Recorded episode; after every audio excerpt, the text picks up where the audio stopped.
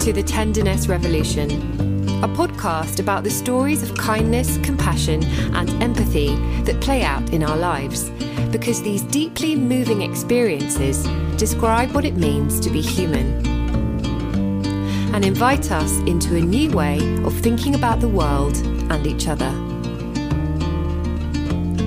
I'm your host, writer and journalist Yvonne Gavin and every episode I'll be asking a new interviewee about a pivotal moment of tenderness that helped shape the course of their life.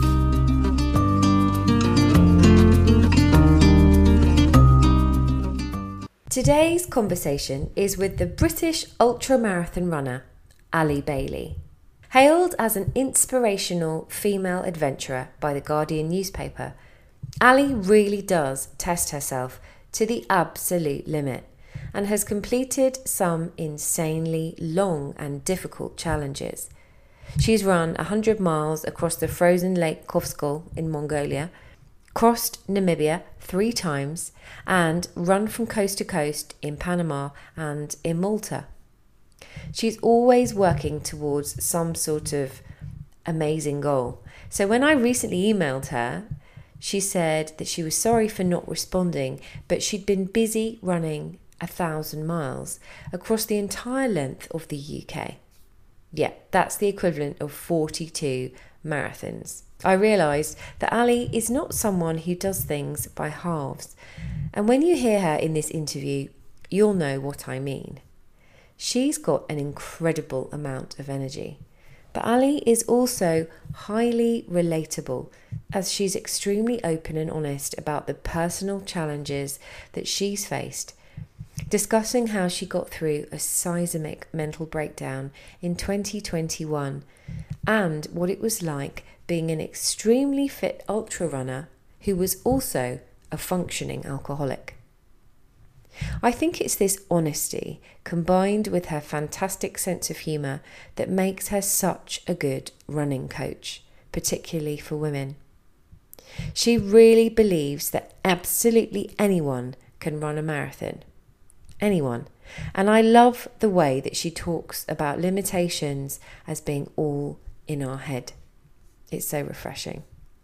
So check her out on Instagram or visit her website where you can sign up for coaching because Ali really is a very inspiring person. And if there's one thing I hope this conversation brings you, it's a sense of being able to feel differently about what you can achieve in your life. If you'd like more information about this episode, including links to Ali's Instagram and website, you can sign up to receive our newsletter that includes some other bits and pieces, such as background info about the guest and our tenderness thought for the week. If you'd like to be added, just sign up via the link in our Instagram bio or go to our website. And if this episode resonates with you, it would really mean so much if you were able to share it with a friend that you think would really benefit from listening to. And if you feel like leaving a little review on Apple Podcasts, that really is the best way to spread this word and grow this idea of tenderness. You can always email us or message us via Instagram or Facebook. We always love hearing from you. Any support that you can give us in this venture would mean so much. So please do listen to this episode. I really hope that you enjoy it. I'm so excited to be talking to the lovely Ali Bailey on the podcast today. Welcome, Ali. Hello, it's lovely to, lovely to meet you on the Zooms. It is. It's lovely to meet you. I'm really looking forward to talking to you about all things running and yeah, how how it's possible to sort of do that from a place of tenderness because the things that you do are quite astounding. And I'm really fascinated to get an insight into sort of what drives you and where you kind of have your reserves. So I'm really looking forward to that. But before we do our chat, I want to start off by asking you to share your moment of tenderness with us because the idea behind the Tenderness Revolution podcast is that essentially our lives are made up of all these little stories stitched together. And when we shine a light on scenes where we felt a profound sense of connection to something bigger than ourselves, moments where we felt seen or understood, or that we had a deeper relationship to the world around us, it's as though we're awakened to greater meaning and purpose. So, Ali, please do share your moment with us. I actually have a couple because I found this really, really hard, mainly because when I thought about them, it made me feel quite upset. So, I have a dog and her name is Pickle, and she is the love of my life. And she's she's what dog psychologists would call um, what do they call it? They say that they have uh, something when in the home, like advantages in the home or something like that. She does. She sleeps in my bed. And every morning when I wake up, she is there and she crawls up the bed and she looks me directly in the eye. And I am just super happy. Like I just look at her and it's ridiculous. And it's weird because I haven't had that happiness. I've never really felt it. And even now I'm like, oh, what's that feeling? Oh my God, that's that's a weird feeling.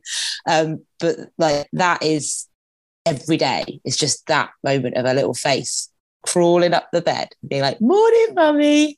Um, and that's that's the one I thought of that didn't make me cry. But the one that I thought that did make me cry was about 10 months ago. I had an extreme mental breakdown. It was awful. And I was taken in a car from Yorkshire to Somerset, um, taken home because no one knew what to do with me. And they were going to take me back to my mum's. I'm a 40 year old woman, but I was like, I don't want to go to my mum's. I want to go to my friend Julius's. Julius is my ex boyfriend, but he's my best mate. And he, I called him and I said, This is really bad. I need, I need to come to yours. And he dropped everything and he waited at home for me to the day of work. And when he opened the door, he just cuddled me. And it was just so lovely. See, I'm going to cry even talking about it because he didn't have to do that. He could have been like, I'm busy or go to your mum's or whatever. But he like took me back into his house and um, basically just looked after me for like three days. I just slept for three days.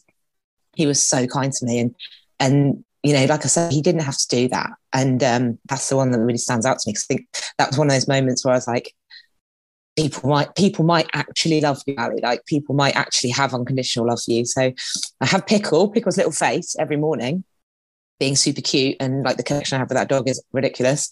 Um, but then that was one that really, really stood out to me and has made me cry. So in the first four minutes of this, you've made me cry. Brilliant.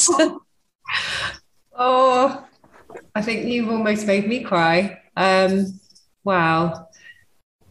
Firstly, with the dog, we've spoken about dogs on the podcast. Actually, there's a guest, Mark Nepo, who's an amazing and um, best-selling author, spiritual writer, and poet. And um, he spoke about his relationship with his dog. And I've had a dog for about three years, and I really, really get it the there's a soul connection. Like you you yeah. can have that.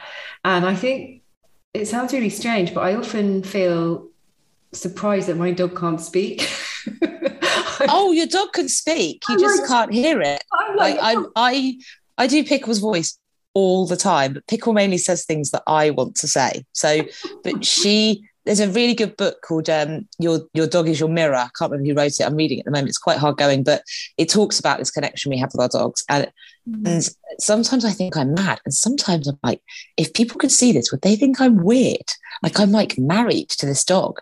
But it is such a special relationship. Mm-hmm. It's an mm-hmm. unconditional relationship, like 100%. I mean, you feed them and they love it. But even if you don't feed them, they still absolutely know everything. Like the energy the energy exchange between you and the dog is a thing. And um I just oh man when I see a little face in the mornings I'm just like everything's gonna be all right. She's absolutely adorable.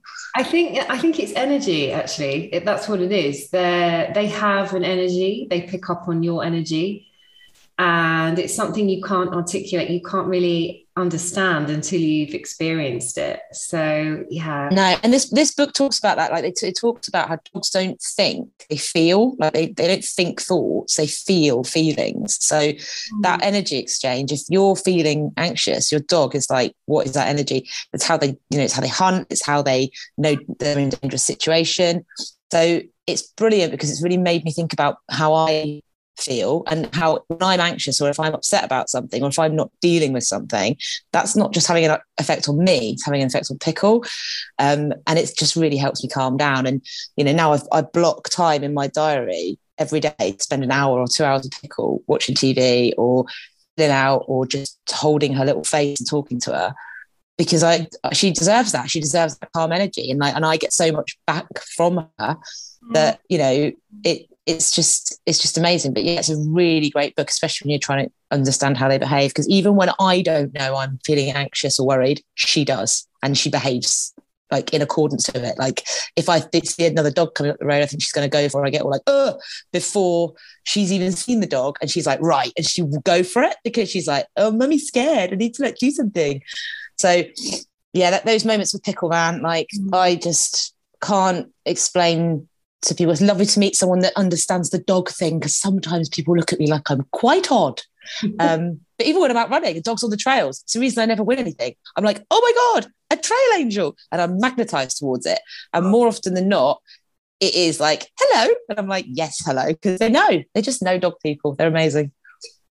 Definitely. I it's interesting that book. I think it explains that feeling that I have that the dog can pick up on what's going on and obviously it actually is. So mm-hmm. yeah it's the thing. Well thank you for sharing with us as well your experience of you know your difficulty that you had um, emotional sort of um, mental um, sort of difficult period that you went through. Um, yeah and how amazing to really feel completely accepted and and loved during that time.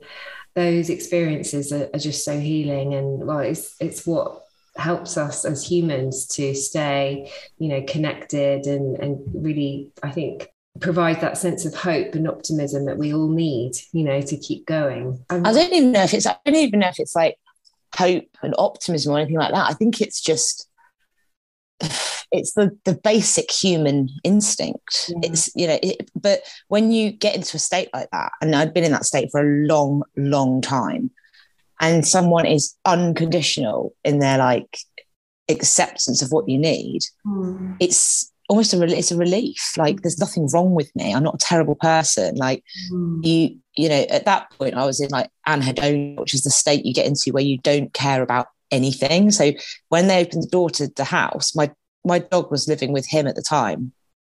And I saw her. And usually when I see my dog, I'm like, oh my God, baby pie. And I'm all over her. But I looked at her and I felt nothing, nothing. I just felt nothing.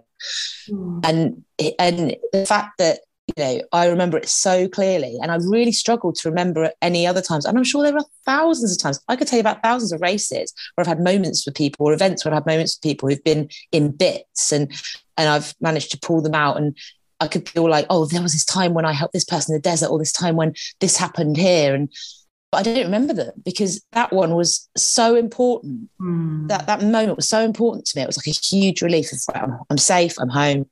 Mm. and I can kind of start to heal myself. And so yeah, that was a real standout to me. And I don't know if he actually knows that. I see him like every few days, but I don't know if I actually told him that. I think I have. I'll make sure I get him to listen to this, and then he'll know.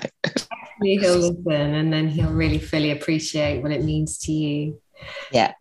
So I, I wanted to start off by asking you about your background before you really got into running. So you spent 12 years in the music industry working for major record labels. Can you tell me about when you realized that the thing that you'd absolutely loved, which was music, was slowly killing you? That's how you described it. Yeah, that's that, that's exactly how it was. Um, so I'm writing my book at the moment, and writing a book is really hard. It is really hard but writing this book is so hard because I'm struggling to get past this block of I went and did this job that I wanted to do since I was 14 and it just broke me into a million bits because even now with like the knowledge I have about how people can be coercively controlled and how people can be want of a better word kind of brainwashed into a certain type of behavior I still think it was all my fault. I still think I wasn't good enough. And I still think that that if I had been a, stronger in inverted commas person, then maybe I would have got through it. But I I started working in the music industry when I was 27, and it took me seven years of applying for jobs to get this job. So I'd applied to every major label, I tried everything, and eventually I got a job working as a PA at a really big label. Um, and the first couple of years were like any sort of a new relationship with something that you love. It's like, oh my God, you're amazing. This is great. I we're having the best time. But slowly stuff started to become apparent about the way that that industry is run and the way that people behave within it. That a tiny voice in me was saying this isn't right. But I was like, no, no, no, this is how it is. This is how it is. This is the music industry. You need to harden up. You need to accept it. Um, and the other thing is, we were told all the time. I say we, I mean, my colleagues, the younger kids who worked in it, the newbies, everybody was told how lucky they were to be there. So it was never you, you know, you know, we're lucky to have you because you've got all these skills and you're great. It was you are lucky to be here. So anything that was raised, anything that happened, it's like remember you're lucky to be here. Remember that everybody wants your job. Remember people kill for your job. So you just got on with it like it like it was normal. Um, and it was there was a lot of bullying. There was a lot of se- a lot of sexism. So much sexism. There was misogyny, there was abuse, mental abuse, physical abuse. And every time something happened that was bad, you were just lucky to be there. So you didn't, you know, no one ever said anything. There were people that you were scared of. It's, it's kind of exactly how you imagine it to be. Um, if you you kind of watch a film like Kill Your Friends or something like that, it is like that. It's frightening, and you're so terrified of losing your job, or so terrified of being found out to push at your job, that you just go along with it. And I med- I medicated with alcohol because you can in music. People always drinking all the time. I'm lucky I never took drugs. If I took drugs, I'd probably be dead by now. Um, but you know, I kept trying to be like, it'll get better. You'll harden up. It'll be all right. Um, you learn who to not cross. You learn who to not talk to. You learn who to avoid. You learn how to behave. And um, you learn to keep your head down. But it was awful, really bad.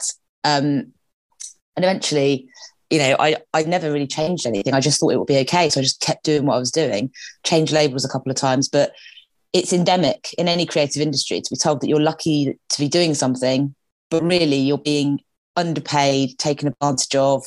Um, and and that's how those industries can work. And they are so heavily male mm. um, that you know, even if you behave in the same way as your male counterparts, you are treated very differently. You know, they use words like your reliability, you're emotional, you're overly emotional, you're bossy. It was always just how the females were described. Um, and yeah, it got to the point where I was extremely ill a couple of times, but I just kept going. I just kept, I'd take a few weeks off drinking, I'd take a little holiday, I'd come back. I wouldn't actually change anything, but I'd expect a different outcome it'll be better this time. This label will be different. These people will be different, but they won't. It's a it's an industry that where everyone knows each other, and it's always the same thing.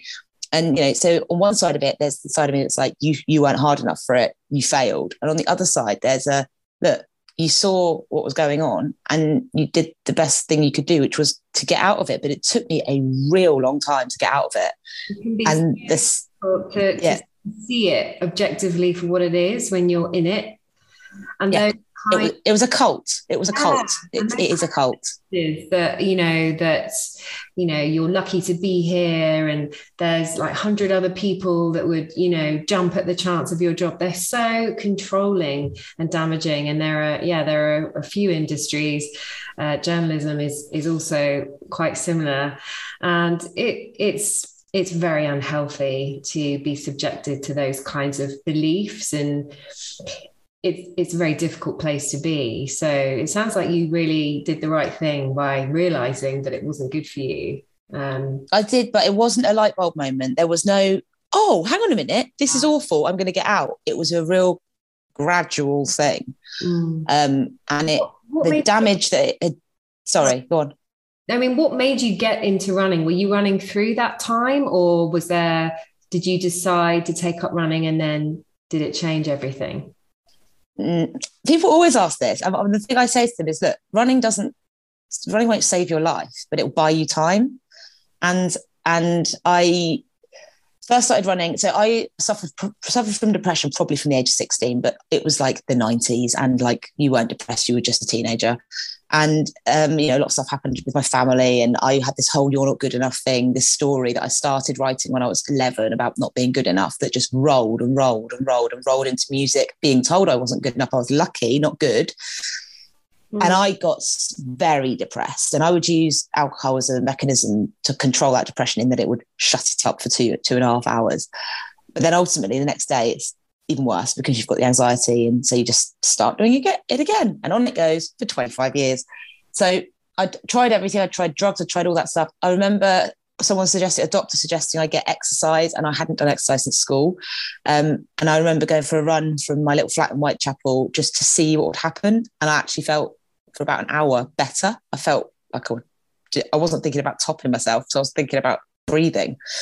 Um, and it was horrible, but it sort of went on from there. And then when I started working in music, um, there were a couple of people I worked with who ran, so I just started doing short distances with them at lunch times, mm. and it did make me feel better. Like genuinely did. Um, and then I did what everyone does, which is you know your first London marathon. I've seen it happen. Like I did it for charity and and it sort of spiraled from there for me not getting the time I wanted at the marathon, which was completely arbitrary that I picked out of a magazine. Like I just that that was like a good time. I'll do that.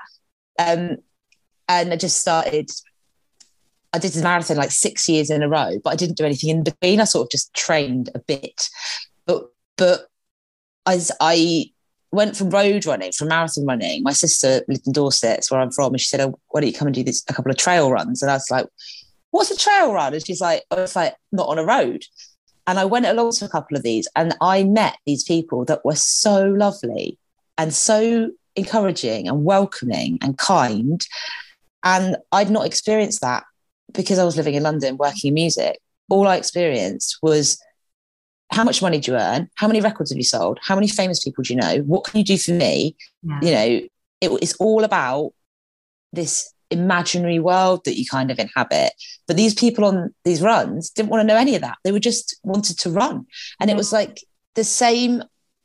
You know, the reason I love music is a shared community. So going to Glastonbury and like seeing and everyone's there for the same thing and there's no arguments there's no politics there's no none of that. Everyone is everyone is singing along to coldplay even if they don't like coldplay and that's amazing. Trail running was the same. We are just there for one reason and i felt this like acceptance and i just loved it. And i loved the fact that you didn't have to get time and you didn't have to you know it wasn't on a road and there was obstacles in the way like trees and roots and you were seeing parts of the country you hadn't seen before and it it really kind of calmed me down. Um, I was still working in music. I was still drinking way too much and I was still an absolute mess. But when I was running, I was all right. So that's what, why I started running more, basically. Yeah, it sounds like it was like a respite for you. It was like a, a sort of a pause, and it, it yeah. a place where you connected reconnected with yourself and and then there was this community aspect to it too. So i can understand why you were drawn into it and then and you wanted to keep doing it and you wanted to keep doing more and more. Yeah. but to, to do marathons so quickly i mean eh, did you did you just find it easy? Did did running come easily to you? Did long distances come easily to you? Or or were you just quite competitive I'm absolutely the least competitive person in the world. The only person that I'm competitive with is me. And I'm horribly competitive with me because I have this you're not enough story. Um, so, and no, it doesn't come easy. And one of the things that kind of gets my goat a bit is that nowadays people are like, oh, that's easy for you. And I'm like, it's honestly not. There are mornings where I wake up and I don't, in fact, every morning I wake up and don't want to run. I don't leap out of bed. That's an Instagram lie. People don't leap out of bed into their trainers and do a stretch and run out the door they're like, oh my God, I really don't want to go running today. You have to motivate yourself. But I believe people that have gone through you know mental health struggles or just struggles in life are better at motivating themselves than people that haven't because you know pain and and you know like that sometimes you have to do things that you might think you don't want to do to mm. to to push yourself to to feel the next kind of level of contentment or happiness. It's such a weird thing. I know. But, I, I get that. I really do. I think it's like that sense of when you've known suffering and then you've come through it, you're able to actually apply that that kind of growth in other areas of your life and maybe you're not so afraid of of the suffering and you kind of you recognize it and you think right okay we can we can do this rather than and you're grateful you yeah. are grateful you're grateful for when you don't feel it mm. and and that's a really big thing for me and the first six marathons i ran i did it because I just wanted to get a better time, better times for myself. But I just, but I basically started to enjoy it. It's such a straight, a strange thing running because people are, I love running, and I do. I love running. I credit running with everything that it's brought me in my life, but I don't like it. Of course, I don't like it. Who likes having to run 50 miles a week or having to get out, get out even when it's raining and cold? Like, I don't like it, but I absolutely love it. And I know I have to do it. Like, I haven't run today and I didn't run yesterday because I'm on a sort of taper for this big event.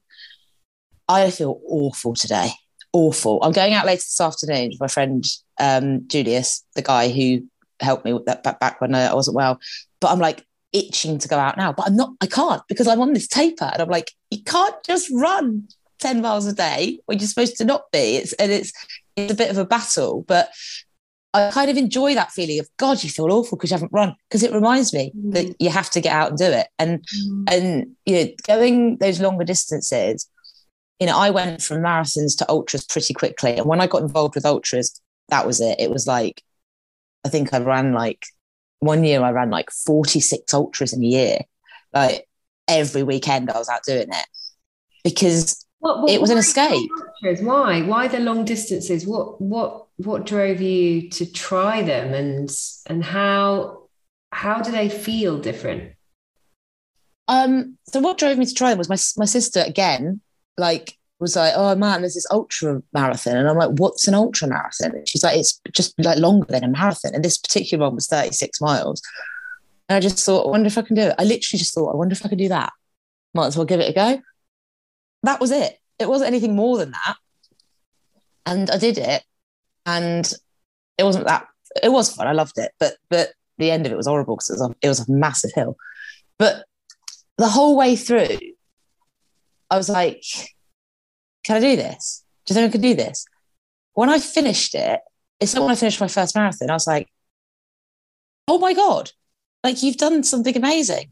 Mm. And I spent so many years telling myself I wasn't enough. And I spent so many years, even when I've achieved amazing things, had number one singles, number one albums, whatever it was, I've been then asked, yeah, but why didn't you sell 100,000 copies? It's like mm. you sold 98,000. Why didn't you sell 100,000? Yeah, but why isn't it number one on all the iTunes charts? But why isn't it this good? And it was a self-fulfilling prophecy because I would always seek out the negative in everything. So I would end up messing up relationships, messing up work, messing up friendships. Um, and that constant questioning of my own self-worth by myself mm. is agonizing and painful. And the only way to escape it was running or drinking. And I was better at drinking. Like much better at drinking. And drinking was always available and drinking was everywhere and everybody was drinking. But when I ran, I could get out of my own head. Um, but that only, would only last while I was running, which is why I say it bought me time because it bought me the time to think. And believe me, I've run a lot of ultras, a lot of hundred milers, and a lot of multi days. And I've been in places with no phone reception and no ability to contact people. And that's bought me the silence to come face to face with myself. And you don't have that now. You, you can never, you, I don't believe that people have the ability to come face to face with themselves in modern society with phones, iPads, internet, Alexa, your family, your job, your friends. Even when you're going to bed, if you're worried about something, you will distract yourself with a mindfulness app where you're listening to somebody else's voice telling you what to think. You're not actually like clawing into yourself and being like, what is going on here that you feel the need to tell yourself these awful things? That's true. You get that you get that when you're out on a trail. You get that on the Southwest Coast Path in the middle of the night. You get that in a jungle in Panama. You get it in a desert in Namibia because you are alone and there is no one to help you. So you have to help yourself. And it's painful and it's horrible and it rips you to bits. It strips you down to like the bare bones of who you are. But it's so important. it's so important to do. Um, I, and that's why I think everyone should do it, basically. Everyone should yeah. do something that frightens them. Yes, I, I so agree. For the people who aren't really, you know, very, very knowledgeable about running, for the listeners who don't really understand what ultra marathons are, tell us what is an ultra marathon? How long is it? Do you do you have any breaks? How does it work?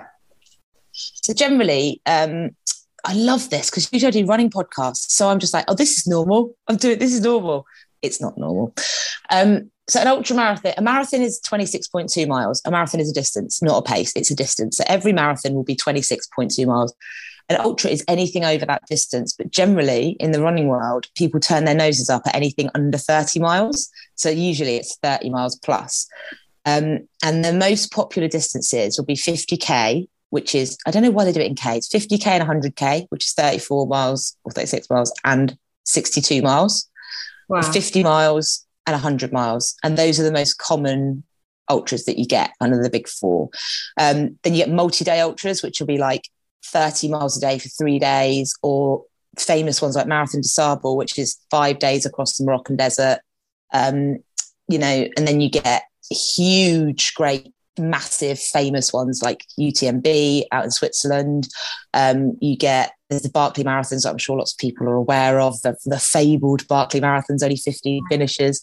Um, but yeah, my my general my general area of, of expertise, the stuff I really like is the 50 milers, the 100 milers, and then the multi days. I love the multi days. And with the like the 50 mile, I mean, I mean, am I being stupid here? Is that that's not without stopping? So, so 50 mile, 50 miles tends to be a non-stop race and they say non-stop and that you're not going to go to sleep but you can have a break they they usually have a time uh, limit on them for safety reasons so they'll I think Centurion are my favorite race company. If anyone's interested in looking at ultras, um, Centurion running do the, the best for, for, for beginners. Their 50 milers have a 15 hour time limit. So you need to be able to complete 50 miles in 15 hours. And that is a safety precaution for the course, which means you're not running alone at night. They can fully support you. You have aid stations. They call them aid stations. Some people call them checkpoints. Every kind of, depending on the length of the race and depending on the difficulty of the race. Centurion do it about every sort of eight to 10 miles. So every, every eight to 10 miles, you'll come across a table with loads loads of food and drink, and you'll just eat a load of food and drink some delicious drinks and go on. You carry the majority of your stuff with you. You carry water, you carry your snacks, you carry your first aid kit and all that stuff. So you wear, you wear a little bag. Um, but you get various levels of difficulty. So, you know, you've got your Centurion introductory 50 miler, but then you've got like the Dragon's Back race, which is six days, 12,000 foot of elevation, right down the back of the middle of Wales. Um, that is like the toughest mountain race on earth. Um, and, you know, it, it all it, like everything there are levels to it I, I, would if you want to compare it to football it's like the premiership versus your local team it's, and everything in between you can you can choose what you do so yeah that, that's mm-hmm. that's kind of the the lowdown on what it is so you have done a lot you've done a lot a lot of these and they sound like completely extreme and crazy to me so there was the lake Khovsgol in Mongolia. So that's running across ice. Yeah, so Lake Khovsgol is a lake in Mongolia and it is the biggest lake in Mongolia. It's 100 miles long. And in the summer, it's all lovely and lakey. And in the winter, it's minus 42 and frozen and about a metre thick. So um, we went out, I was working for a company called Rat Race, and we went out to test whether or not it was possible to run from one end to the other across four days and camp on the edge of the lake at night. Um, because we wanted to put it on as an event for people. So we did, and it was it was very cold.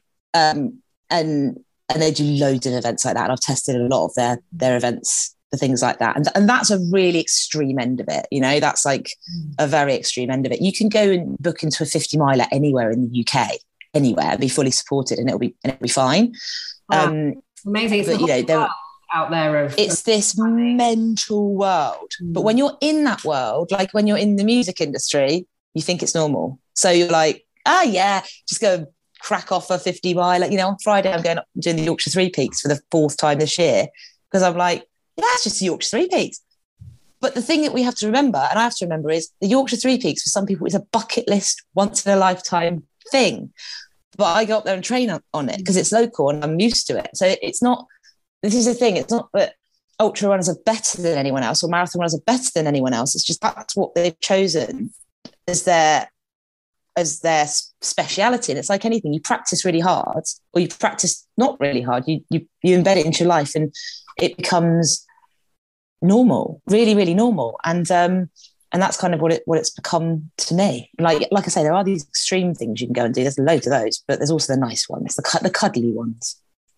Interesting that, yeah, that, that it feels that way for you. Um, so you've also crossed the Namib Desert twice. You're the first woman to run the full length of the Panama Canal, and you mm-hmm. the length of the Outer Hebrides. And well, there's loads of other events, but it sounds like what you're always doing is you're pushing yourself to your limits. And the thing that comes up for me when I look at these events is trust so I imagine that you must have a deep sense of trust in something in your body or in the universe for supporting you in these endeavors or I don't know. I just wonder what part does trust play for you in the undertaking of these incredible challenges? I don't know if it plays any. I've never thought about it like that before. I've really never thought about it like that before. Um, really, I think there was definitely an element of pushing yourself to as far as you can go. Like, where is the edge? Um, and like, I found the edge for me in, in January when I went and ran the Arc of Attrition, which is the hardest hundred in the UK. It runs from Cowes, where is it? It runs from the bottom of Cornwall all the way down past the Lizard, over Land's End, and then up back to Port, Portreath. It's awful because it's the 28th of January. So it's dark, it's cold. You start 12 o'clock midday. So you've got four hours of daylight, then you go into the dark. And it takes a long time and it's gnarly and cold and windy and wet. Awful. Yeah, it's right on the edge of the, it's on the Southwest Coast Path. So it's right on the edge. Mm. And I had trained so hard for it. And I got to mile 75 and I was throwing up food out of both ends. I was so exhausted and I pulled and I I DNF'd. So I did not finish. I just was like, I can't do this anymore. Mile 70. It wasn't a men- wow. yeah, mile 75. It wasn't a mental problem. It was a physical problem. And it was awful. But I'll come back to that in a bit. So like I that's that was my limit at that time. But I've done stuff before where I haven't had the option to get out. So when I was in Panama, across Panama on foot, and we we stayed in the jungle and we were it was the most terrifying experience of my life, but the most exhilarating in that that's one of the places I came face to face with Ali Bailey, like literally like looking in a mirror and seeing who I keep wanting to swear, I'm trying not to swear, but seeing who you really are. Mm. Like, because you, you face yourself down.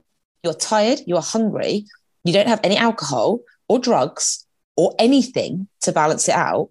You've got other people, but they're in their zone. You've got a few other people. And so you have to deal with you and you can't get out of that situation.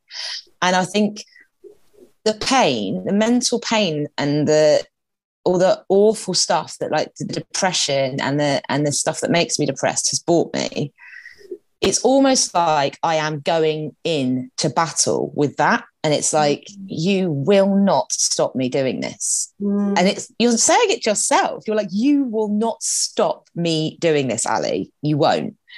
And because and, and coming out of the end of it and whether you've DNF'd or whether you've done it, you've had this experience which has actually been 100%, we've been present, you've been 100% present in what you are doing and 100% present in your own life.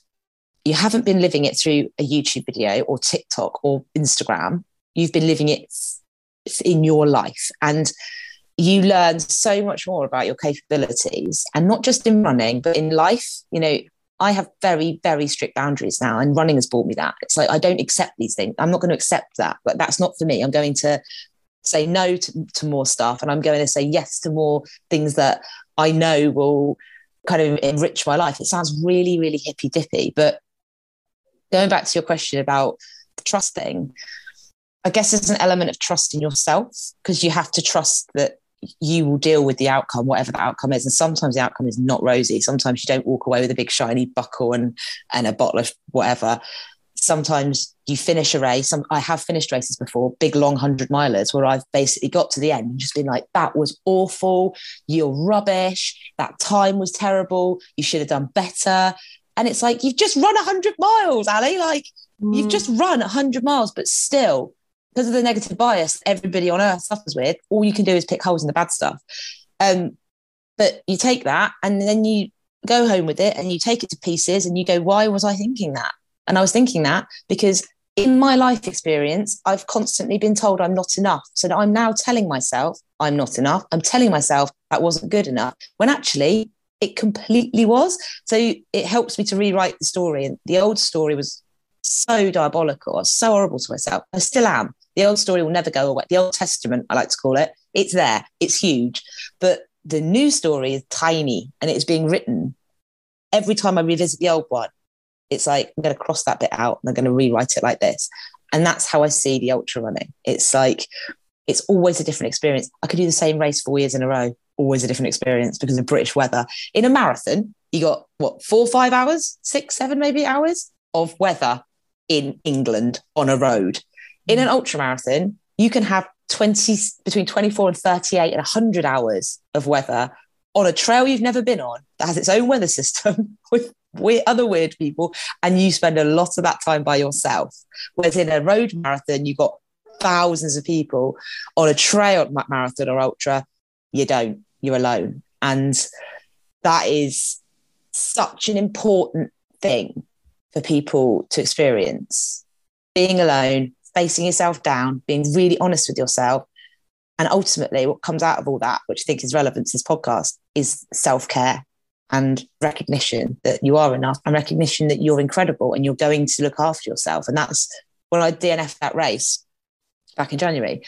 I was like, this is really embarrassing. Everyone knows I'm taking part. They've seeded me as one of the people to come top three. Everyone's going to think I'm a failure. I came back, I came out of it and I was just like, you are an embarrassment, Ali. But I, when I get those feelings, I literally physically out loud now go, stop, put my little hands up, I'm like, stop, stop, stop, stop. And I'm like, you just ran 75 miles on the Southwest Coast Path in the middle of winter in a race that has a 70% non finisher rate. You did okay. Lots of people fail on their first go. Did you learn something? And what I learned was me stopping was actually the ultimate act of self care and all the stuff I taught myself over the past 10 months after my big, big breakdown about being kind to yourself, I put into practice in saying, I've had enough, I've got, I'm going to stop. Like, I'm just going to stop and I'm going to go home and I'm going to work out what went wrong. It was the ultimate act of self care. It was not a failure. It was me saying, you've, you've done enough now, Ali. Like, you can, you can stop. And I, and I've never been like that before. It's only, it's only through running that, that I've discovered this, like, it's okay to be nice to yourself. The nicer you are to yourself, the more often you can go running. So oh, it works like that. Really interesting part of it. And and I, I'm I'm really fascinated by, you know, with these kinds of challenges. I mean, even like a marathon, I mean, you're talking about ultra marathons, which are like a number of marathons all kind of you know run you know one after the other and i can't even imagine being able to run a whole marathon but I, I often wonder like what is that that enables somebody to to go into a challenge like that and actually you know see it through is it a sort of a, a letting go? Is it like a tenderness or is it a pushing energy? And i think what you just described there where you you allowed yourself to stop where you really listened to what your body was telling you that's definitely a tenderness. But I'm wondering if there is a sort of an allowing in the pushing through as well, if you see what I mean. So I'm wondering if you ever get to a point where your mind is telling you that you can't carry on, but you can. It's just a story that your mind has, and how you differentiate between that and really knowing that it's time to stop.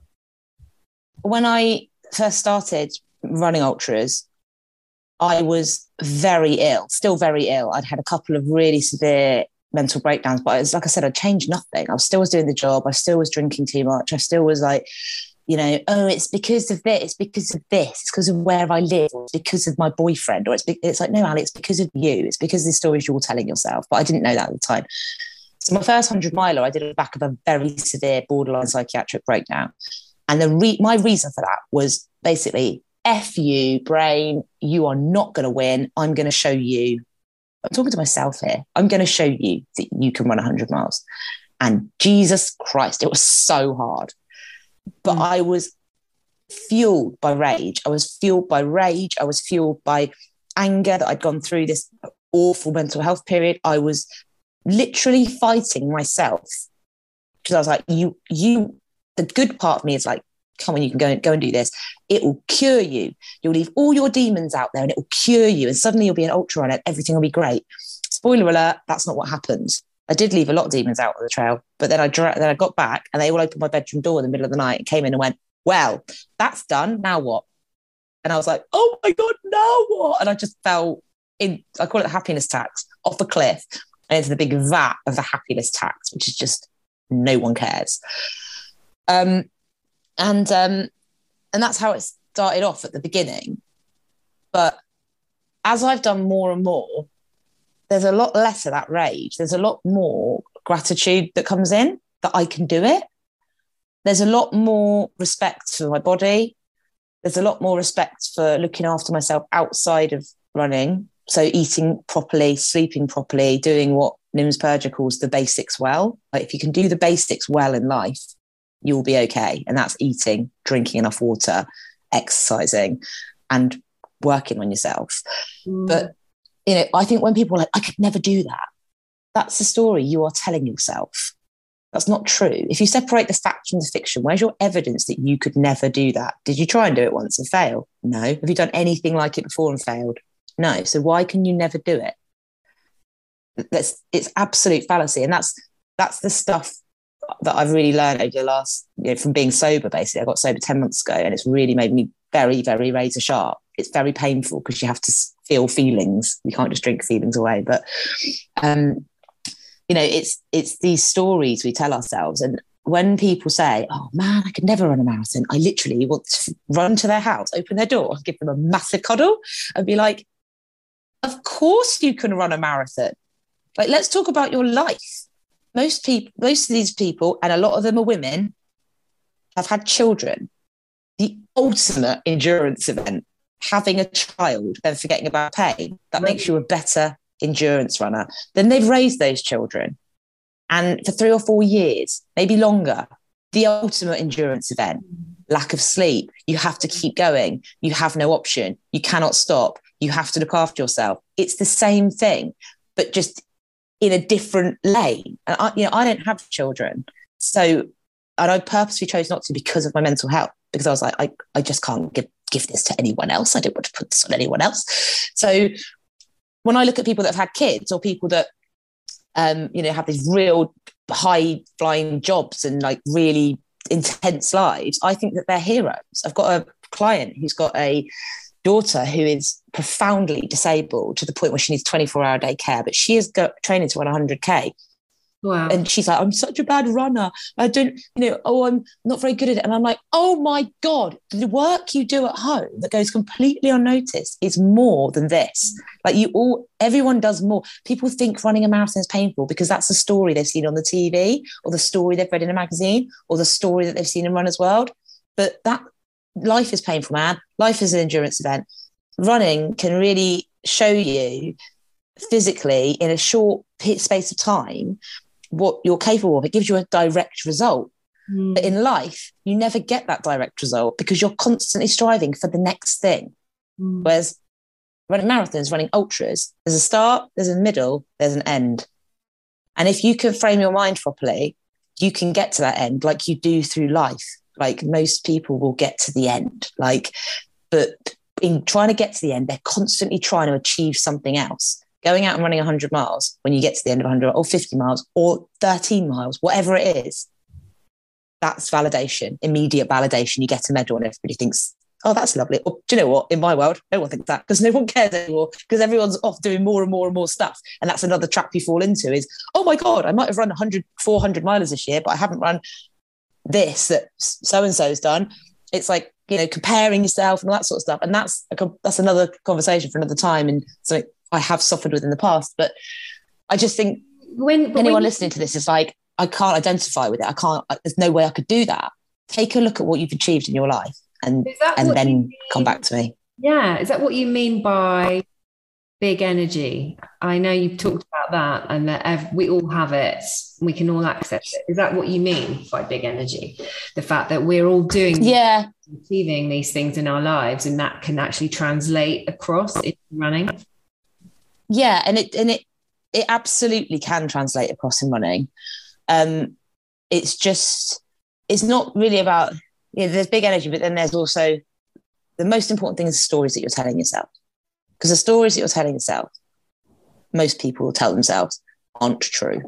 They're, if you separate the facts, if you literally get a bit of paper, write down the story, and then do two columns and put facts at the top, fiction at the, at the top of one, fiction at the top of the other. Write down the actual facts that in a court of law could be proved, and mm. there'll be very few of them. Mm. The rest of it is fiction, and and yeah, it's it's more than like the big energy. It's more like um, self understanding, I think, or even just realization, realizing that maybe the things that you've believed in the past about yourself aren't actually the things that are facts. You know, like I might not, I, I might not think I'm good enough to be a partner to someone, or I might not think I'm good enough to do this, that, or the other. But when I write down that story as to why, none of it is based in fact. It's all based in thought. Thoughts are not facts thoughts, are stories. It's it's having that objectivity and being able to kind of zoom out and see things with that bigger perspective. And it sounds like running has really helped you to do that. So, and that's amazing. Gives you thought time, man, that you don't have mm. anywhere else. Go out on a trail for four hours on your own with no headphones, and you have to get from A to B, and you can't get out. No one's going to pick you up. If you start, if you don't run, you have to walk. So then, and have a think go and try it without your phone, without anything, because you will find it extremely hard. You don't listen to music or podcasts or. I always take my headphones. And when I first started running, I couldn't go out without them in case there's an emergency situation. That emergency situation is I'm bored. like, because it does get boring if you're in a hundred miler and you're like, oh man, I've only done 25 miles, got no one to talk to. But there's a that's a decision. You if you choose to listen to music because that's what you want to do, choose to listen to music because that's what you want to do. If you are if you choose to have a drink because that's what you want to do, choose to have a drink. It's when you don't choose anymore, when you desperately battle to distract yourself in any way you can. So I purposefully always start a race with no headphones. They're always in my bag for emergencies, but the amount of times I use them now is so rare. It's so rare um, that I'll get them out. Really rare because I just like listening to what's going on around me. I like listening. I run a lot in the countryside, mostly in the countryside, mountains, Peak District, Yorkshire Three Peaks. I run a lot in Wales. I run a lot on the South West Coast Path just to be in it sounds so hippie-ish but just it's a privilege to be in the nature like that it's a privilege to be somewhere you can't hear cars or sirens it's a privilege to be to hear that cracking under your feet and, and to see things other people don't get to see because they choose to go and exercise in a gym or they choose to go and exercise in front of their TV or whatever it is. And people say to me, oh, What's all right for you? You're a running coach. You get to do this all the time if you want to go out running outside, make a choice and make it a priority and put it in, put it into diary and go and do it. It's everyone has a choice. So the benefits of it from being outside are so huge that now I'm like, nah, I'm just either start having a chat with someone on the, on the trail, or if they don't want to talk to me, I will just take in the majesty of, of where I am because I find that incredibly comforting and and inspiring and wonderful. Mm. I am proper hippie now. Like if I take my clients out, sometimes I make them stop in the middle of a run. I'm like, oh my God, look at this field. And they're like, what? I'm like, look at it. Like last week, the grass was two centimeters. Now they're six. Isn't that amazing? People are like, are you drunk? And I'm like, no, look at it. But Look, it's like the like, ultimate exercise in presence, isn't it? Like you're actually yeah. fully present, like you're noticing the grass, you're noticing your feelings, you're noticing yeah. that you have these difficult feelings, you're fully faced with yourself and you're there and you you have to be there you have to breathe like you said you have to focus yeah. on the breath you have to put one step in front of the other and yeah i think it that's what makes it such an incredible experience actually i think that's, yeah. that's it. it's that bringing you into presence and yeah, I'm running without. And that presence thing, that's really important because a lot of people believe that when they're present with themselves, they will be calm and happy, like they're meditating.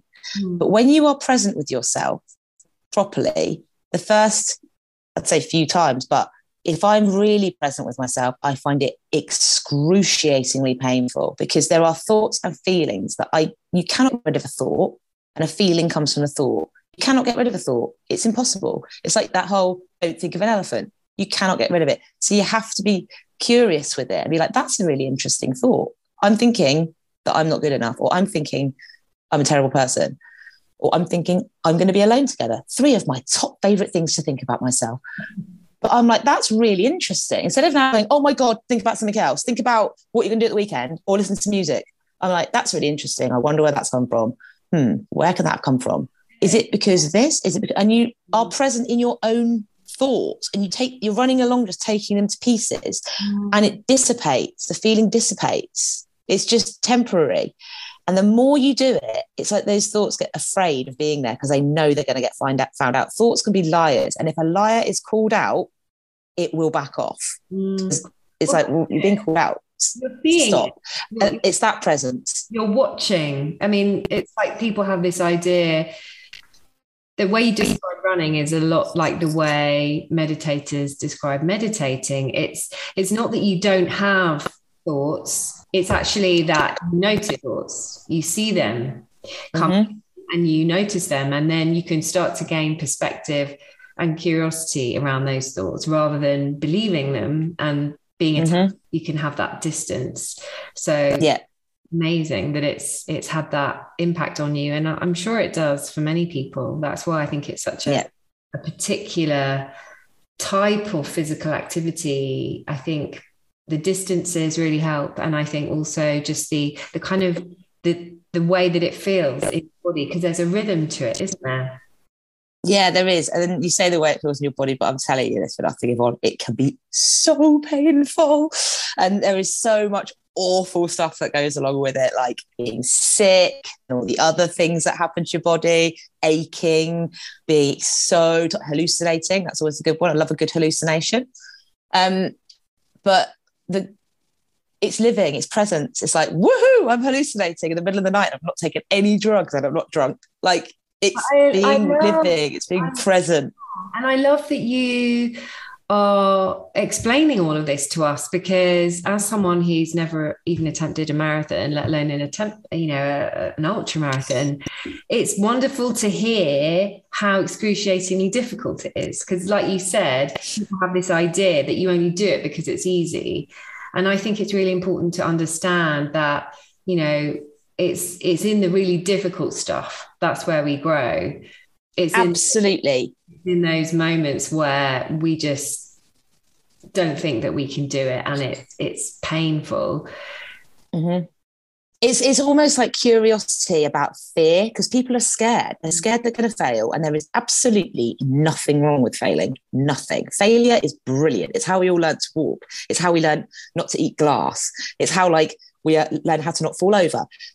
Like failure is brilliant. Like i learned from my uh, not finishing the arc of attrition. You know, that wasn't failure. That was the best recce of all time. I've done 75 miles of it. I know exactly what's going to happen next year. Next year, I'll go back and I'll do the best I can again to finish it. Like, but it's that real curiosity about the fear and people and the myths around ultra running just drive me mad. Like, the myths around training fit, the myths around what you have to do, the myths around this, that, and the other. But all the snippets you're getting on social media about how to be an ultra runner are literally the tips of icebergs. There's very few people that will say it like it is, and anyone can give it a go. You just need to prioritize it in your life and and when in prioritizing it, you're not missing out on anything. You're not missing out on time with your family or time at work. You're giving yourself really important time. It's a meeting with yourself when you go out for a training run.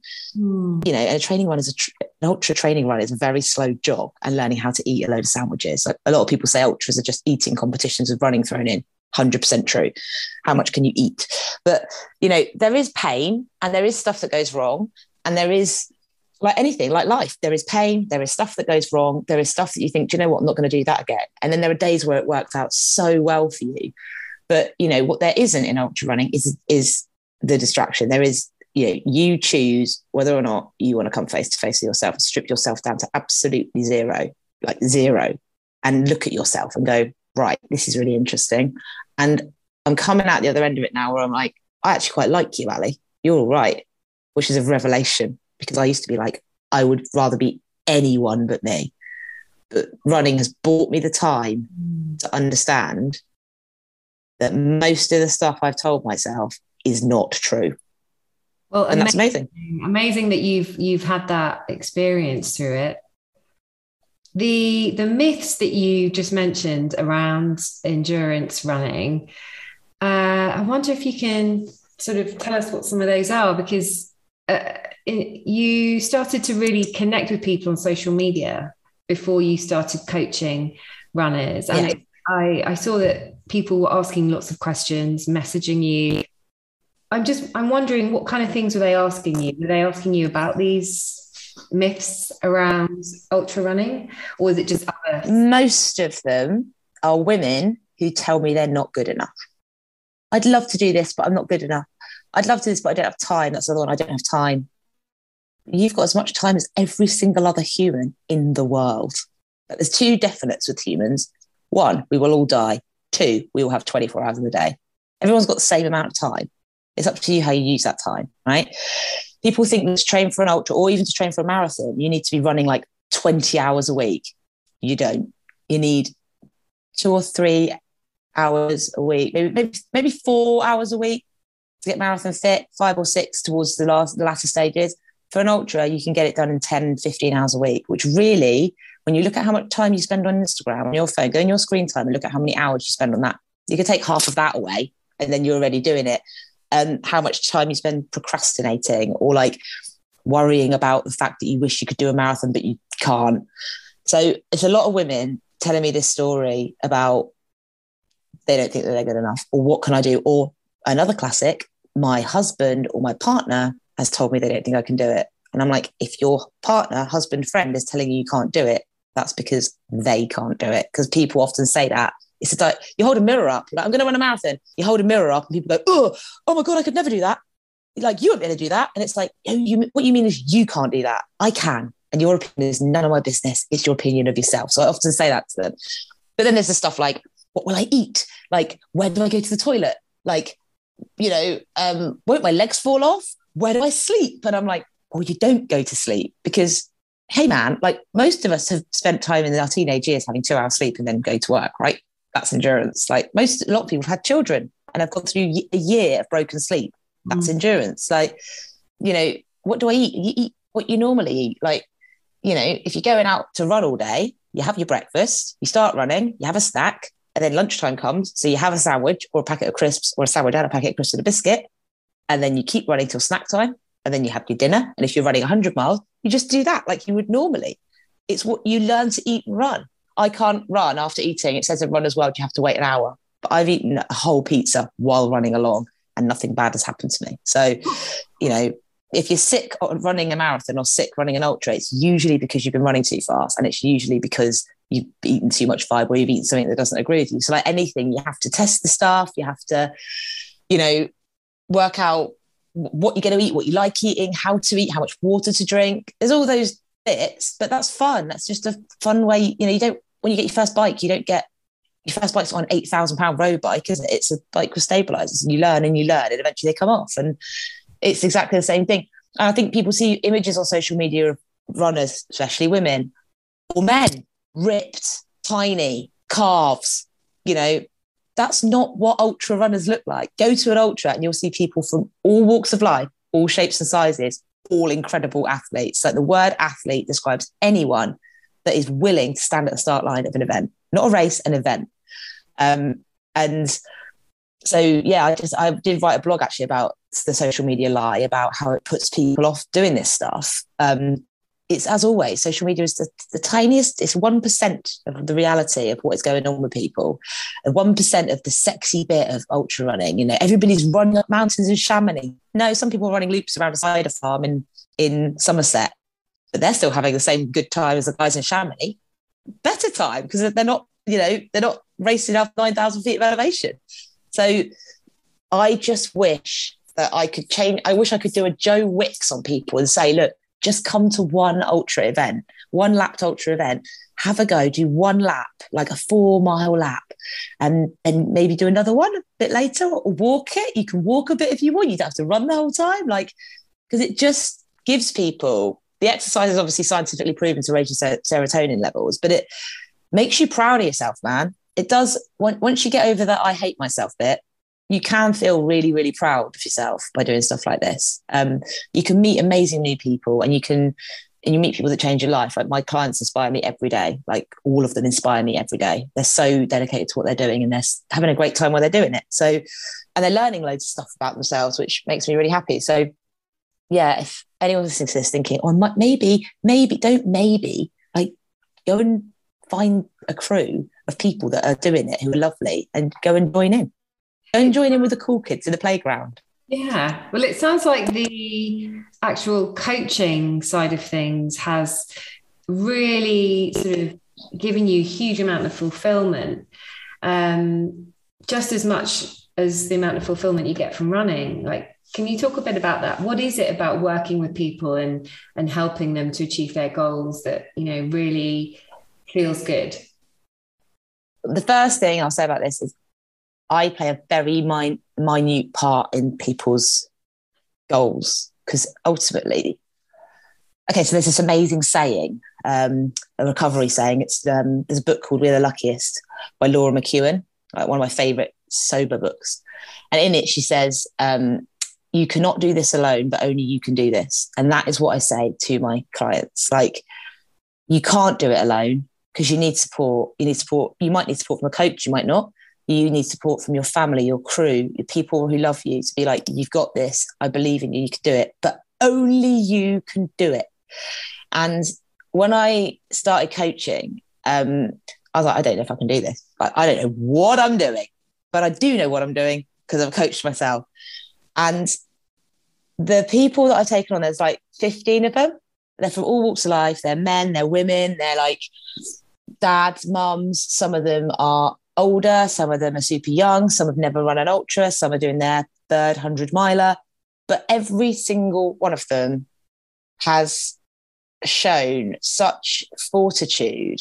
Like I just write them a plan and call them every week and chat to them about what's going on in their life. And and it's very holistic where I coach. I'm not like, go and do your sprint session, go and do your intervals, go and do this. I'm like, here's how much I want you to run in a week, and here's your long run. Go and tell me what it's like. I go and meet them a lot. I go and run with them a lot. I'll sometimes do events with them. So we get like 12 hours together of just running and chatting because it's about their life. There's, if they need a coach, something's holding them back and I don't know what that is. So I have to get right under the skin of them to work out what it is. And a lot of the time it's a story that they've told themselves. Mm. And a lot of the time they have got a history of mental health issues or a history of just real lack of self-care, beating themselves up, comparing themselves to other people all the time. And we just pull that apart and I'm and I and I put them in contact with groups. Like I have a Facebook group called Ultra Awesome, which is amazing. If anyone's interested in ultras, go in there and ask any question because there is no such thing as a stupid question. Um, I put them into groups like that, groups like Bad Boy Running. I get them to listen to podcasts. I get them to come to the running show, and I get them to meet real people who are lovely, so they can go, "Oh yeah, that guy's just like me, but he just ran 250 miles around the Thames Ring." Like when you recognize yourself in a group of people, it's like a festival. You go to a festival and you recognize yourself in all those people because you all share the same love. And it's the same with running. If you feel like you're part of a community and you feel supported, you're empowered to really give it a go. You get good advice, you get no, no judgment. Because that's the other thing. There should be no judgment in running. Anyone that has run, anyone that's actually put on a pair of trainers and a pair of shorts and gone out for a run is a runner. The end. Doesn't matter if you walk a bit, doesn't matter if you've never done a marathon or 10K or 5K, you are a runner. If you run one mile a day, then you are a runner. And people need to understand that. But there's so much you should do it like this, you should do it like that. And the reason that I started coaching was because I saw that and it pissed me off to the point where I'm like, this is putting people off being achieving incredible things and and finding out how much more they've got in them and and spending that really invaluable time with themselves is putting them off because they think they've got to run fast. It's bad for your knees. It's this, it's that. It's not. It's, you don't have to run fast. You can run walk. Most ultra runners run walk. And that's where I started doing the co- coaching. And the results I've seen and it's all their work. It's nothing to do with me. I've just steered them onto the path here and there. It's incredible. Like just incredible to see these, even when they fail, they get back up. And I'm like, it's their perception of failure. I'm like, every time you step onto a race, onto an event start line, that's winning. It doesn't matter if you don't complete it. It's your story, it's your journey, do it your way. It doesn't matter. Um, and they just, you know, whereas before they would have been like, oh, this is awful. They bounce back up because they're like, I know, I know, I've, I've done this reading, I've done my homework, I'm doing this, I'm doing that. And it's just, I think my, if I can have an effect on just one person with this podcast, if just one person, it's like, I'm going to join the Ultra Awesome Facebook group, or I'm going to go out for a run, or I'm going to go to my local park run and just walk it to see if I like the route. That's all I need to do, mm. literally all I need to do, because I wish I'd had that when I found ultra running because I spent a lot of time beating myself up and procrastinating and being like, I don't know where I'm going or what I'm doing. And it was only when I met the trail running community and went to more and more events that I started to go, oh, actually, I can do whatever I want. And that's the best thing about ultra running. Pretty much do whatever you want. It's great. Um, so yeah, I love I love my coaching. I love my clients. It's great. Well, it, it sounds like you've you know you've definitely found something where you're you know you're really connecting to people you're really making a massive difference in their lives and you're understanding that what's going on underneath are these these difficult feelings that are actually holding people back and mm. Wonderful that you can support them in that way. Um, it's really interesting the way you talked about comparison there in relation to running. Um, I would imagine it's quite hard to get away from that because you know there's this thing of times and what's your time and you know looking at other people's you know bodies and like you know like you said um, but then you'll bring it back to this idea that it's about drawing from your inner resources and actually learning about yourself so it's not about the comparison culture do you find that it, it's been difficult for you to see your way through that? Is it a very pervasive kind of energy in running, or or have you not found it to be? Um, I find comparison. When I first started, I would compare myself to everybody, including people I haven't met or had never met. So I'd look at the Insta famous runners and compare my my weekly mileage or my monthly mileage to theirs which is so ridiculous, or my speed to theirs. I don't know who they are, or where they run, or how long they've been running, or who, what they're aiming for. Are they trying to get a personal best for 10K, or are they trying to run 100 miles? I don't know. So, what's the point in comparing myself to them? But I did it, and it made me feel awful. Um, and as time's gone on, I have found my little running niche. And that running niche was basically come off Instagram, which is I've always been absolutely honest about how I feel mentally on the internet because I think it's really important to go, do you know what? You're never cured.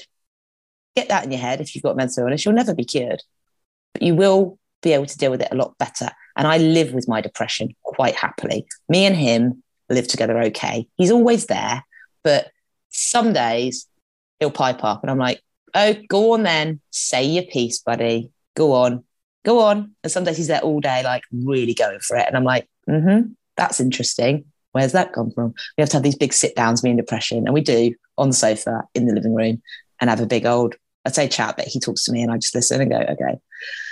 That's um, I love that you yeah. and you see it. You see it. Yeah, because he's there. He's not he's there. He's actually not in today because um, I don't know where he is, but I know that he's going to be coming around the weekend before I do this big event because he always does. But he's not actually in at the moment. So, but that's how I see it. Like, and some nights I'm like, oh God, he's brought his mate anxiety with him. And they sit on my sofa and they just sit there and I let them. And I don't try and push them out. But the point is, I've always been on Instagram, I've always been, this is how I feel, 100% how I feel. I'm not doing it for sympathy and I'm not doing it because I want saving. I'm telling you, this is how I feel because I do. Whereas a lot of people are like, sunshine, lollipops. Oh my God, I'm training for a PB. Oh my God, I'm doing this. Hey, have you tried this new supplement? They really are. Or, yeah, I'm just a normal girl who's like living life, living a best life. And it's like, are you living your best life? No. If you were living your best life, you wouldn't be telling Instagram. You'd be being present in your best life. Like I've always, always tried to be honest. Mm. I put up runs, me, me and Pickle run every other day or whatever. So I just put up little bits of me and Pickle running around because I know it gets people to go, Ali's out for a run. I'll go out for a run. But I also put up, I feel awful. I've thought about killing myself three times this week. And people are like, what? And I'm like, Hmm. because I have. And because people do. I'm not saying I'm going to do it, but I'm explaining that people do. And that helps just like pull the stigma away. But to be quite honest, Yvonne, I don't know anyone else that does that. And I think that when it comes to comparing myself to other people, I I don't anymore because I don't. There's no point because I'm not there to be a famous influencer. I'm there to say to people, if you you're a bit wonky in the brain, or if you feel like you're not good enough, or if you suffer a little bit with these these problems, I do as well, a hundred percent. Hmm. And I'm not better, but I'm really trying. And you can really try as well. And I can tell you some stuff that works for me, and I can send you some funny dog videos. And if you're inspired by me and Pickle having a row about which direction to go in because there's a deer over there and a pheasant over there, then that's great. Like, I just want to.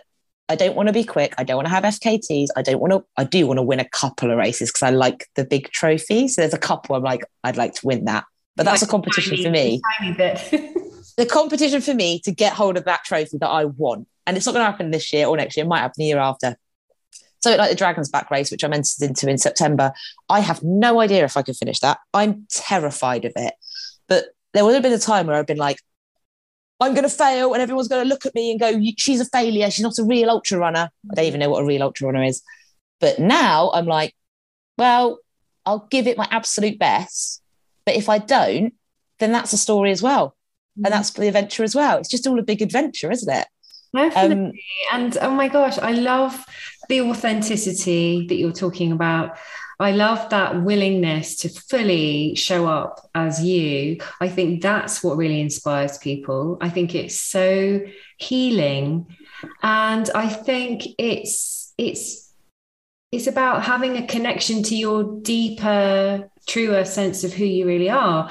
And there's a lot of fear in people about showing up because they're afraid of what other people think of them. They're afraid that if I really say, I'm thinking this, I'm feeling this, I'm having a bad day, well, maybe they're not. So, you know, and then that's where the, you know, the comparison comes back. But if you can keep being authentic and honest and real, I think it is contagious. I think other people are encouraged to also show up in that way. And I think that is incredibly healing. I think that's what we need. That's what we need to see on Instagram. We need to see it everywhere as much as we can. But I think you're totally right because people are still very, very scared Hmm, of admitting there is anything wrong. yeah, Very scared. They're scared they're going to lose their jobs. They're scared they're going to be labeled liability. They're scared that people will think that they're wonky forever. And it's like the thing is, everyone's a bit wonky, man. Everybody is. yes, absolutely. everyone suffers from like negative bias. Everybody has the motivational triad firing on all cylinders, telling us that to be scared of everything. Everyone does. It's human nature, and it, I think it's worse to pretend. But Hmm, you know, there's a lot of stuff about the stigma of mental health having gone away in inverted commas. It absolutely has not gone away no. at all.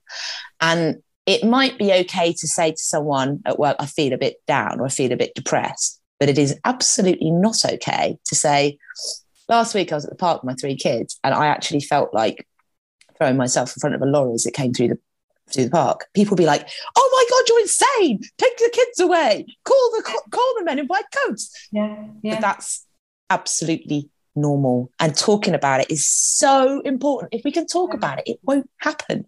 And that, that's one of the things that really gets me. And it's, I've been told it by people before. They've said to me, maybe tone it down a bit, yeah, because that's not it's not socially acceptable to talk about suicidal ideation on social media. And I'm like, is it not? Mm. Yeah, I mean, I think it comes back to the the fact that there's still, amazingly, there's still this idea of the perfect person, like everyone's trying to be. So, you know, this sense that there is a person who doesn't have any hang-ups and doesn't have any difficult thoughts and feelings and finds life just so easy that person, I want to be that person. And that is the myth. That isn't actually true. That doesn't exist.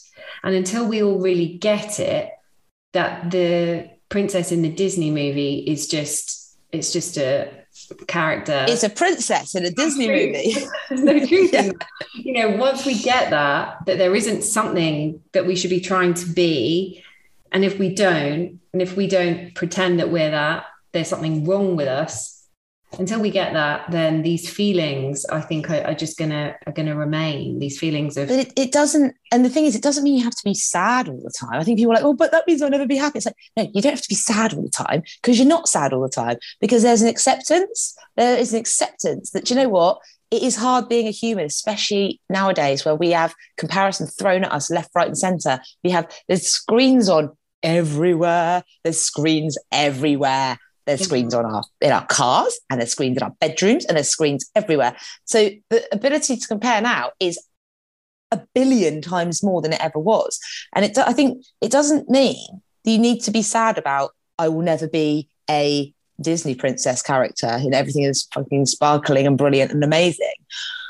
That's not what we're saying. What we're saying is acceptance of, of being present and being grateful and having gratitude for all the stuff that is brilliant and is simple. Like, you know, I, I wrote this in a blog the other day. I woke up the other morning and I looked over at my wall and I've got a peace lily and it's got, and I've got a very, very blue wall. It's like an aqua green wall. And the light was coming in through the curtains, hitting the peace lily and bouncing off the wall. And I went, oh my God, that is so beautiful. And then I went, oh, what are you doing? What are you doing? What are you doing? You're turning into your sister. You're turning into somebody that's a hippie and likes crystals. I do like crystals. I have lots of them. I do sage my house.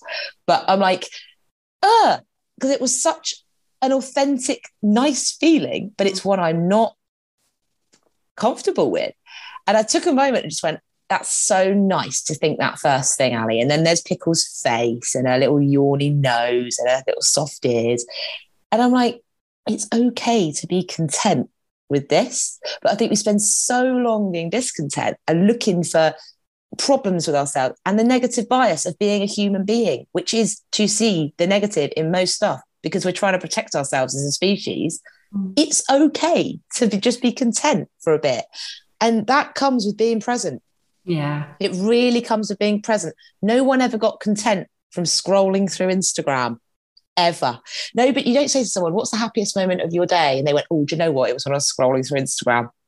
Because so, it wasn't. It's so it's so probably the unhappiest moment of your day.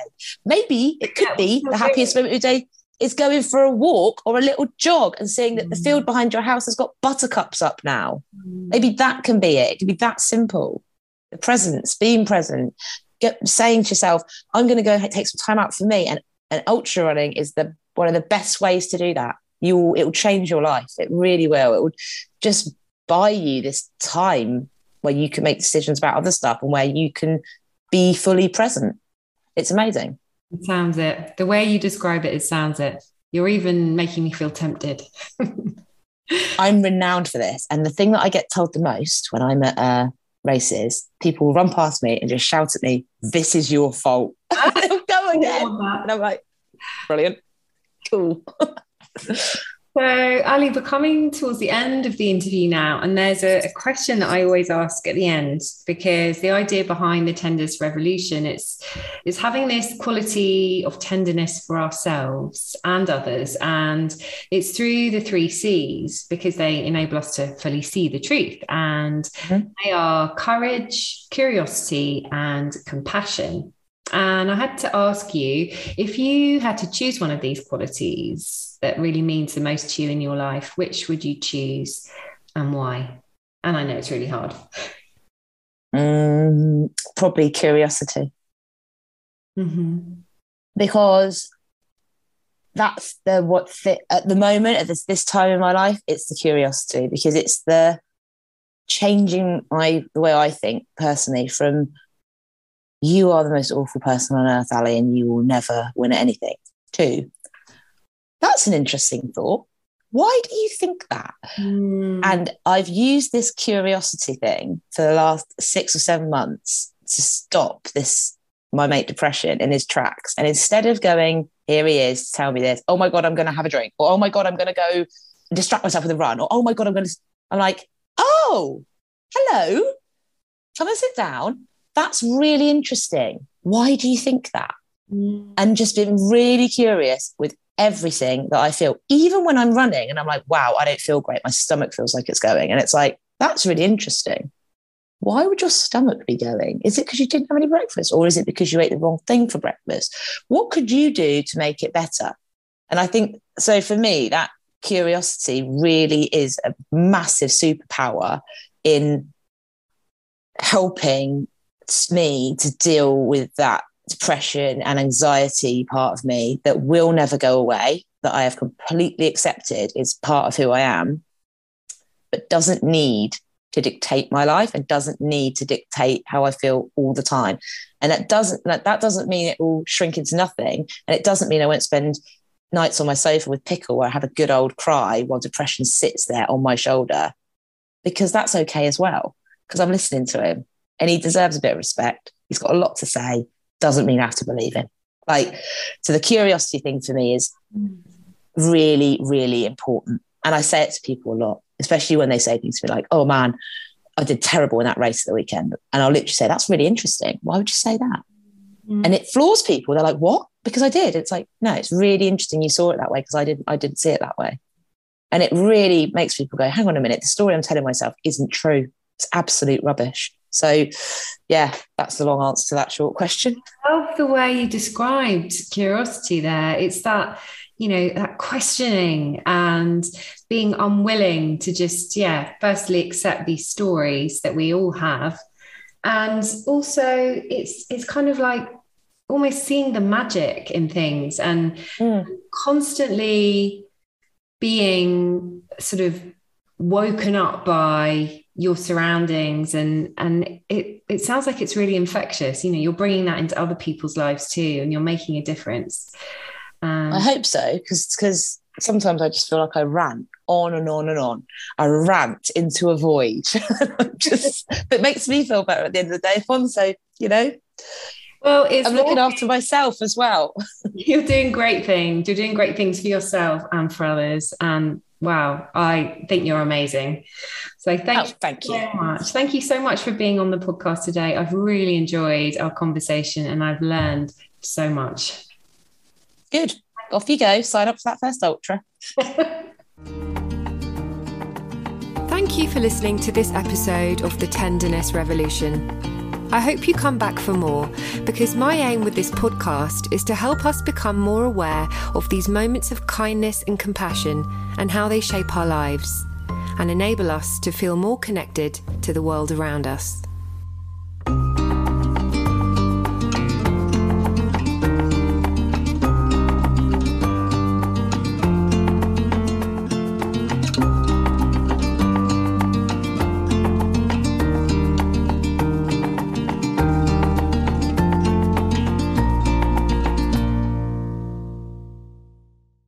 Thank you for listening to this episode of the Tenderness Revolution.